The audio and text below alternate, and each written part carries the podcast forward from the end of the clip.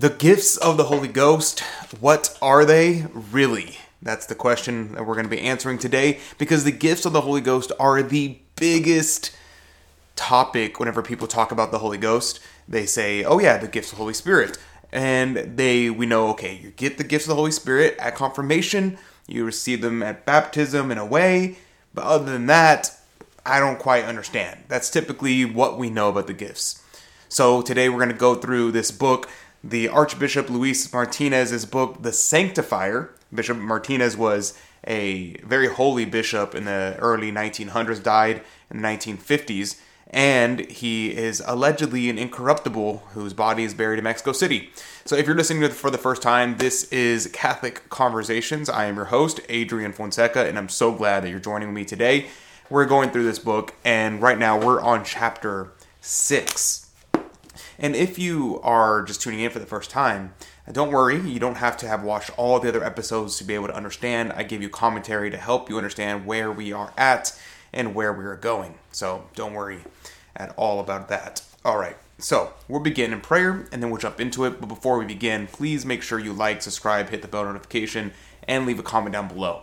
Liking and commenting and sharing, those three things are the biggest ways that you can help that cost you nothing. It helps grow the channel, and just by doing those three little things liking, commenting, and sharing. So thank you in advance. All right, let's begin.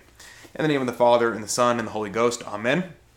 Come, Holy Spirit, come by means of the powerful intercession of the Immaculate Heart of Mary, thy well beloved spouse. Come, Holy Spirit, come by means of the powerful intercession of the Immaculate Heart of Mary, thy well beloved spouse. Come, Holy Spirit, come by means of the powerful intercession of the Immaculate Heart of Mary, thy well beloved spouse. Our Lady Fatima, pray for us. In the name of the Father, Son, and the Holy Ghost. Amen.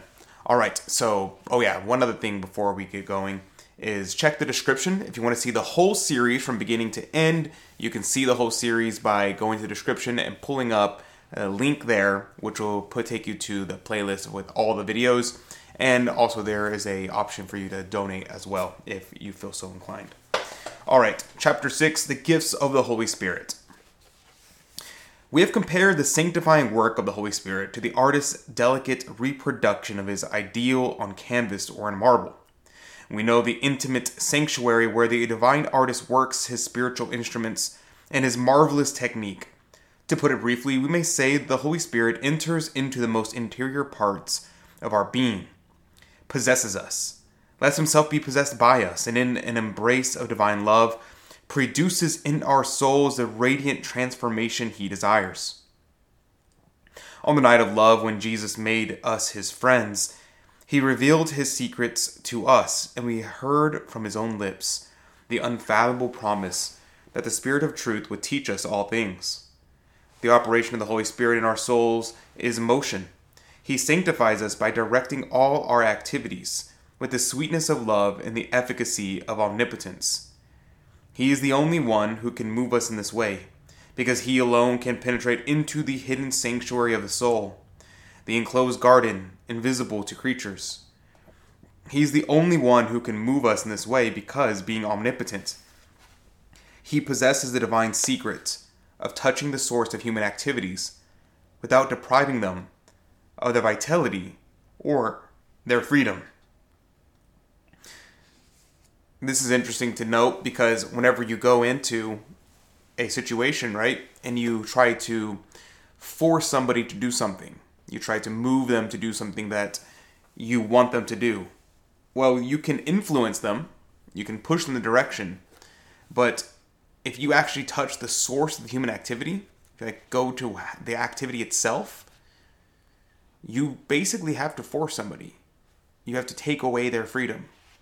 But the Holy Spirit, being omnipotent, is able to move us and even within us in a manner in which does not interfere or even affect our free will. The sanctifying movement of the Holy Spirit is something special. Even among the movements of the supernatural order, in the order of movements, the Holy Spirit assists our weakness but leaves the management of our acts to our superior faculties. The reason directs and deliberates. The will works in the region of its own activity. And in the very special movement of the Holy Spirit takes up his abode in the deepest and most intimate and most active part of our being. He constitutes himself the immediate director of the soul, which in its full strength and freedom moves only under his inspiration. So, this is very good to note that grace builds on nature. That means we have our natural faculties. This is why we should strive to try to get better at the virtues. We should practice virtue because the more naturally virtuous you become, which is the virtue is is willfully doing the good, making the good action the easier action to do, the most desirable action, the habitual doing of the good could be a summarization of, of virtue. When you cultivate that within yourself, and whenever you start to excel at that, well, then the Holy Spirit has more to work with. The Holy Ghost will take those natural virtues and lift them up by grace. And so they'll be greater, they'll be more. It'll be something that's a greater thing if you first have natural virtue. And so he talks about it assisting us. Our reason still is directing and deliberating, and our will is still doing the actions. It is ordering the actions. But the Holy Spirit is directing the soul. Um, we think of it like a, like a conductor trying to tell us what to do, but we can disobey. We don't have to follow. The intimate and very special movement is the work of love. It is founded on love, caused by love, and leads to love. The Holy Spirit must be intimately united to a soul in order to move it. He moves us because he loves us and is loved by us. He moves us in the measure of our mutual possession. We might say that his movement is the caress of infinite love. And the Holy Spirit moves us because in his intimate fusion with our soul, which is the work of charity, his divine movements, his holy palpitations make themselves felt throughout the whole person who is one with them or one with Him, rather. Without this movement of the Holy Spirit, it is normally impossible to save our souls, and especially to attain Christian perfection. Man's reason, even assisted by God's light and enriched with the supernatural virtues, is no more than a pupil in the divine art. Now, the pupil will never accomplish such a work of art as the reproduction of Jesus if he does not depend on the direction and immediate intervention of the Master who alone is in possession of the ideal in its magnificent fullness, and of the, the secret procedure of his art. This is a good analogy because my sister, for instance, is an artist, and she will go and work with a artist that she's learning under, a master artist, and she's the pupil. And as she's doing certain things, the artist, the master artist, will come in and intervene. Oh, you should do it this way oh, you correct this over here. And they may even take a brush and add an element there or give very specific direction how a thing should be done. Now imagine if you're a pupil with no master. You're trying to do this on your own. You're trying to create this beautiful work of art on your own. Well, anytime that there is a mistake, there is no way to be create, to be corrected. There's no guidance. There is no vision towards the end that you need that someone's going to help you along the path with. So that's something we have to keep in mind. The Holy Ghost is the master artist.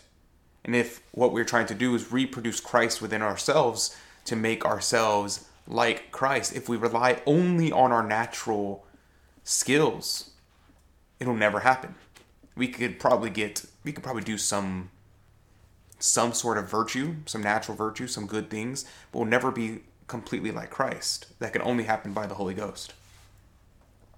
Undoubtedly, it is the part of the pupil under the careful direction of the master to prepare the canvas on which the fine lines of Jesus will be sketched by the artist's hands.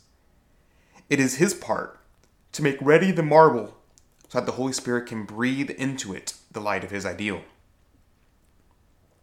For God disposes all things with admirable gentleness, but the exquisite work, the delicate and perfect art, the masterful strokes, the touch of divine light, the immaterial form, the living palpitation, the quid divinum. Only the master's hand can impart to the stainless canvas. The quid divinum is the divine element, by the way. the immaculate marble of our souls. In every art, there is something incommunicable that belongs only to genius. In the divine art, there is something incommunicable and infinite that belongs only to God. Okay, so what are we getting here? Okay, so when an artist is creating something, he has the idea in his head of what he wants to create. And he's trying to express that idea. And let's say it's a it's a portrait of somebody, something very simple, a portrait, right? Now, he's trying to convey the likeness of the person. That's one thing. And you can do that very skillfully and very masterfully. And you'll be able to grasp it. You and I would be able to see the portrait and say, oh, yeah, that is so and so. But the artist is also trying to communicate the person beyond just his visage. And that is more difficult to communicate. It's more difficult to to get people to understand that aspect of it. And that's also often why you'll see people ask artists, "Oh, what was the meaning behind this painting? What was the meaning behind this?" I can get the exterior parts of it, and I may get some of the meaning, some of the interior, but the full grasp of it can only be known by the artist himself. It can be communicated by the artist himself. And so, in the divine art, in Christ doing art within our souls, the Holy Ghost, the divine artist, trying to make ourselves like Christ, well, he is there something incommunicable and infinite that belongs only to God. That's what's being communicated here. Both the master and the disciple have their own instruments of work. For the disciple, there are the virtues. For the master, the seven gifts. The virtues are undoubtedly the precious means of sanctification, but they are our means. The gifts are the instruments of the Holy Spirit. The virtues are divine brushes, but they are managed by men. If the gifts do not come to their aid, the pupils' would work could hardly be accomplished. The handiwork of the master is achieved by these divine mysterious instruments, the gifts. Now, this is the essential difference between the virtues and the gifts. The first are made to be exercised under the direction of reason, the second are exercised under the immediate direction of the Holy Spirit. The virtues in the supernatural order are without a doubt divine as, their, as to their origin. God infuses them as to their end. They lead to God. As to their object, they produce the work of sanctification, but the virtues are managed by men, and they have consequently a human mark. Just as a pupil's timid, faltering style is revealed in his first hesitating lines, they do not yet show the marks of genius, the fullness, the boldness, the sublimity of the master the divine stamp of him who is called the finger of God's right hand. So, he's saying here that these virtues, you have these virtues, right? And they are the natural virtues. You can have a natural virtue of hope, but then you can have a supernatural virtue of hope. So, grace builds on nature. This natural virtue is made greater by the gifts of God, by the grace of God. But then you have the gifts, and these are completely unattainable on our own. And the gifts, these are intrinsically imbued with the with the stamp of God. And that's what he's saying here. He's saying the divine stamp of him who is called the finger of the God's right hand, that they are there already on the gifts of the Holy Ghost as opposed to the virtues, which could be natural or could be supernatural. Now he goes on and says, The gifts, on the contrary, do bear this stamp. Without the gift, the work of perfection is impossible. As we have said, it requires the immediate direction of the Holy Spirit. The human faculties could not receive the motion of the Spirit without the gifts that He Himself places at the fountainhead of our activity to receive his sanctifying motion, his divine inspiration, his vivifying breath. And then here is where I think is where we get into a modern question, a modern topic. He says, The gifts of the Holy Spirit have been forgotten, like the Spirit Himself. Isn't that true today? The gifts of the Holy Spirit, we kind of uh, have a situation where we are told we have to memorize them to be confirmed, but then after confirmation, you never hear about them again. And that's about it. Many desiring to be practical and solid think too much about the work of man and little, much too little, about the work of God. They exalt the virtues, and that is well, but they forget the gifts, and that is ingratitude and baseness. The gifts are also necessary to salvation, and furthermore, the finest, most exquisite part of the work of sanctification belongs to them. Perhaps it is because the gifts are forgotten that so many souls miss the designs of God, and so many others capable of high perfection drag themselves along in effortless mediocrity. Hmm. Yeah, we don't want to be mediocre. We don't want to be in a situation where we don't attain the greatness that God desires for us. And so we need to focus on the Holy Ghost, the gifts of the Holy Ghost. The reason why I think that people forget them is because, in a sense, they're a little bit mysterious. In a sense, that are harder to obtain. In another sense, they're easier to obtain because they're a gift. You don't have to do anything. But they're harder in the sense that for virtues, you know, okay, these are what the virtues are, and I can practice them. I can get better at them and I can perfect them. It requires I can pull myself up on my bootstraps. Whereas a gift, you are relying on God, and that's scary. He says, "But let us continue our study of the movement of the Holy Spirit. It is is it possible to determine the meaning and direction of that movement?" And Jesus said to Nicodemus, "The wind blows where it wills. It is certainly impossible to determine the precise operation of the Holy Spirit in souls." They are so hidden, so mysterious, so unexpected. But let us supplicate him to reveal to us the general direction of his holy movements. The course of the Spirit is invariable and immense. With his immaculate wings, the divine dove always describes a circle loving and infinite. He comes from the Father and from the Son, and back to these divine persons he bends his majestic flight, drawing after him in gentle impetuosity the souls who are docile to his inspirations. From whence is love to come if not from the bosom of love? And where is love to complete its magnificent circular movements, if not in its own unfathomable breast? The ideal of the Holy Spirit when moving a soul with his gifts is not, we have said, the same as the ideal of the reason when, when it comes, when it moves the faculties by means of the virtues. St. Thomas Aquinas teaches that the acts of the virtues and the acts of the gifts conform to distinct rules, human in the first, divine in the second. Now, this is something that I've been commenting on already about the difference between the virtues and the gifts. So we'll move on from there. I won't spend too much time on that. Each artist has his ideal, each movement its principle and its rule. When the pupil moves the brush the rule that inspires the movement is the ideal of the master. Although the pupil understands it, but poorly, his mind not being completely open to its beauty. But when the master, transported by inspiration himself, moves the brush, the norm of the movement is higher, broader, and more beautiful. It is the sublime, luminous, fruitful ideal of genius. I love that. It is the sublime, luminous, fruitful ideal of genius. And this is what our Lord wants to do with us. He wants to take our hands and draw the painting himself. We have to allow him. We have to conform to that. We have to ask him to do that to us.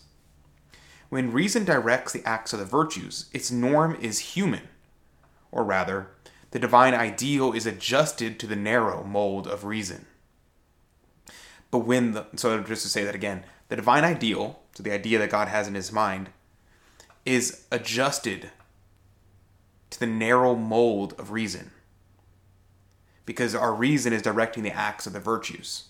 So we have the virtues and our reason and is directing our will to actually do the virtuous things.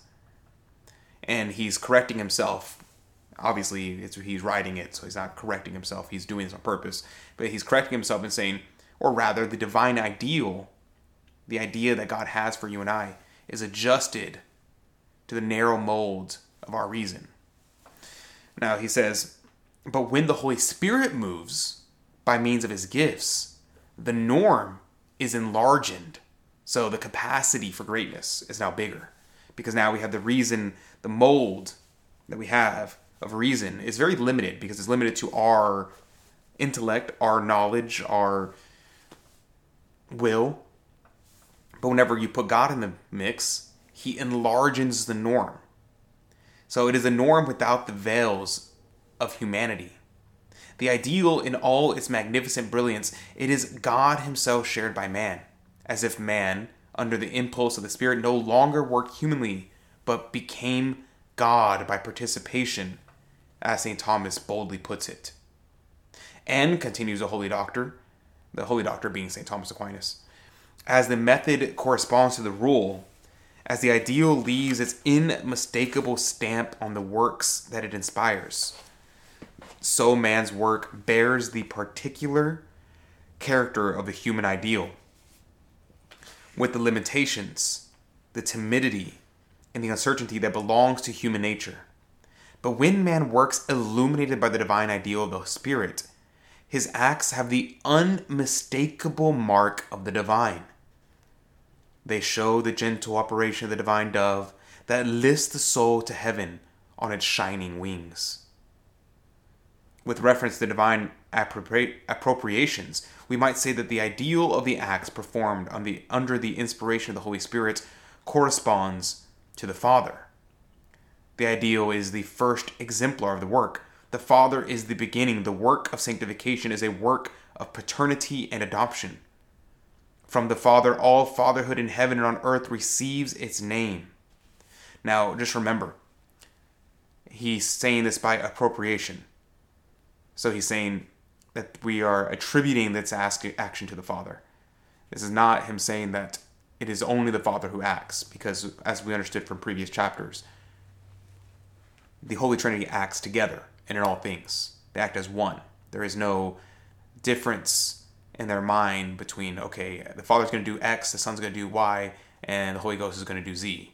No, they all act in every action, but we appropriate particular persons to particular actions. And then, and the end of perfection is Jesus, because Jesus is the image of the Father. During the days of his mortal life, he sought the ideal of his acts in the bosom of the Father. The will of the Father, which he came to earth to accomplish, and the glory of the Father, which formed the one great desire of his soul, appear in the Holy Gospel as his supreme norm. In the most solemn moments of his life, the Son lifted his profoundly understanding eyes to the Father and seemed to gaze with all intentness and sweetness upon the ocean of light. In order to reach us, the unique light has to be dispersed, has to be adjusted to the capacity of each one of the seven gifts as a ray is diffused in the colors of the spectrum, only God can attain himself in his infinite unity. In us, especially in exile, meaning us here on earth as opposed to us in heaven. The facets of his unique beauty must appear one by one. Now, we will stop for a moment and think about that for a second. One by one, meaning in God, there's no distinction between the gifts. They're all God. They're all Him. There's no distinction between the gift of fear of the Lord and the gift of prudence and the gift of wisdom. They are not different things, they are one in Christ. Now, for us, because we are so limited and we're so finite, they are delineated. We are able to distinguish them very clearly um, between the different gifts. And he's going to go on from here. He's going to explain what he means. He says, In the gift of fear, he is a sovereign we revere as the master of life and death. In fortitude, he is the omnipotent force that delivers itself into the hands of weakness. In piety, he is the Father to whom we must adhere with filial affection, extolling his glory. In counsel, he is the external and supreme norm of human action. In knowledge, the inexhaustible exemplar of creatures, and understanding the supernatural end the sheds that sheds light on all knowledge. And in wisdom, he is the focal point that illumines the soul because he is the focal point of love. And because he and wisdom, united in an embrace of love, have revealed with love's gentleness the secrets of all truth. Now, later on in the book, he's going to go in depth on each one of the different gifts. So, we're not going to spend time analyzing what he means by all these different aspects. But it's a good summary to set us up for when we get to the gifts, what exactly he's setting us up for, or what exactly he's going to go for a whole chapter on each one of the gifts. So this is just a setup. This is just a teaser. Think of it as. He says, but under all its indescribable aspects, it is the same ideal. It is God. It is the Father, from whose loving bosom comes the Spirit, bringing divine fruitfulness to the soul. Like heavenly dew, the divine fecundity fructifies the earth of the soul. That is really great uh, way of saying that. I just I like I like alliteration. Like heavenly dew, the divine fecundity fructifies the earth, the soul, that it may produce a celestial harvest. And note well that the soul does not remain idle. Its activity is more intense and complete under the impulse of the gifts than when it is exercising the virtues. The soul does not move itself through the gifts, it is moved by the Holy Spirit.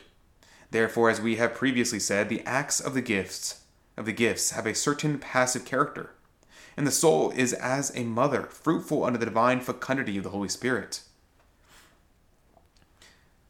So, well, that's pretty straightforward. You're basically using flowery language to say that all the different gifts are under the same umbrella. So the same thing to the Father, to God, and acting within us. And then what these gifts do, which is why uh, we say fecundity. Fecundity means like fruitfulness, uh, to to to bear new life. And then so divine this fecundity fructifies. So this ability to produce actually does produce. So that means within our own souls, when we receive the gifts, it should give birth to new life. It should bear fruit. And if you're not bearing fruit, there's something wrong. The spiritual life, in its most exalted and perfect sense, consists in the adaptation of the soul to the divine norm, to the ideal of the Father. The Holy Spirit, who is the artist who unites in a kiss of love the Father and the transformed soul. So, they, in other words, we are to become the image that the Father has of us in His mind. We do not currently, at least most of us don't, currently imitate or become truly what God wants us to become. And so the Holy Spirit's task as a divine artist is to make us like the image the Father has in His mind. Little by little, under the vivifying influence of the Spirit, under the divine action of the gifts, the soul adapts itself more and more perfectly to the infinite exemplar. As under the inspired blows of the chisel, the life of the ideal becomes alive in the resplendent whiteness of the marble. One after another, the gifts, by their cleansing action, will take away from the soul the impurities characteristic of human misery. The gentle brilliance of heavenly light will descend upon the purified soul and the pale outlines of the ideal will begin to appear. As the stars come out in the quiet splendor of twilight, then all is harmony in the soul. All desires are fused in the oneness of a conquered love. All the scattered lights are unified in the gloriously divine theme. This, the work is about to appear in its magnificent beauty. The realization of the ideal in the soul is but the image of the Father, the created yet supernatural reproduction, full of light and truth. Of that unique, infinite, inconsubstantial image of the Father, the Word who, on taking flesh, willed to be called Jesus. By a miracle of love, the ideal that the work of art seems to be one. The scene of Tabor is reproduced in the midst of the luminous cloud of the Spirit. The soul transformed into Jesus reflects in its white vesture the brilliance of glory. In the silence there echoes over the happy that happy soul like a beautiful canticle, the voice of the Father exclaiming with divine tenderness, That is my beloved Son. The Spirit has completed the divine circle of his flight. The Father and the Son uniting in their eternal kiss of love, join the soul to their embrace. So that's the end of the chapter.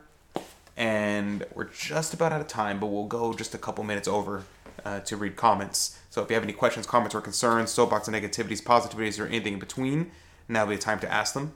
But just to summarize, the gifts of the Holy Spirit are divine action. That's something that we cannot produce in ourselves. It's something that is not like the virtues, which are things that we can do on our own. It's a man centered action. But instead, the Holy Spirit, when through his gifts, creates the our small little thimble sized container that can take up grace and enlarges it so that way we can actually grow to become not just the best possible version of ourselves, naturally speaking, but the best possible version of ourselves that re- that is in the mind of God itself and God Himself. And so, what are those gifts? We're going to get to that later. The next chapter is on the Holy Spirit consecrates us, and there is uh, practicing the presence of the Holy Spirit, and we actually won't get to the gifts specifically until we get to hmm probably midway through Lent, we're not going to be able to get to uh, the gifts. Yeah, it doesn't come up until page 137. And right now we're on page 50. So we're about 100 pages away. Mm, well, 90 pages away. About 90, 90 pages away from actually getting to the topic of the gifts. But we're setting the stage. It's all gonna get, we're all gonna get there. There's a lot of good content coming. Let's see.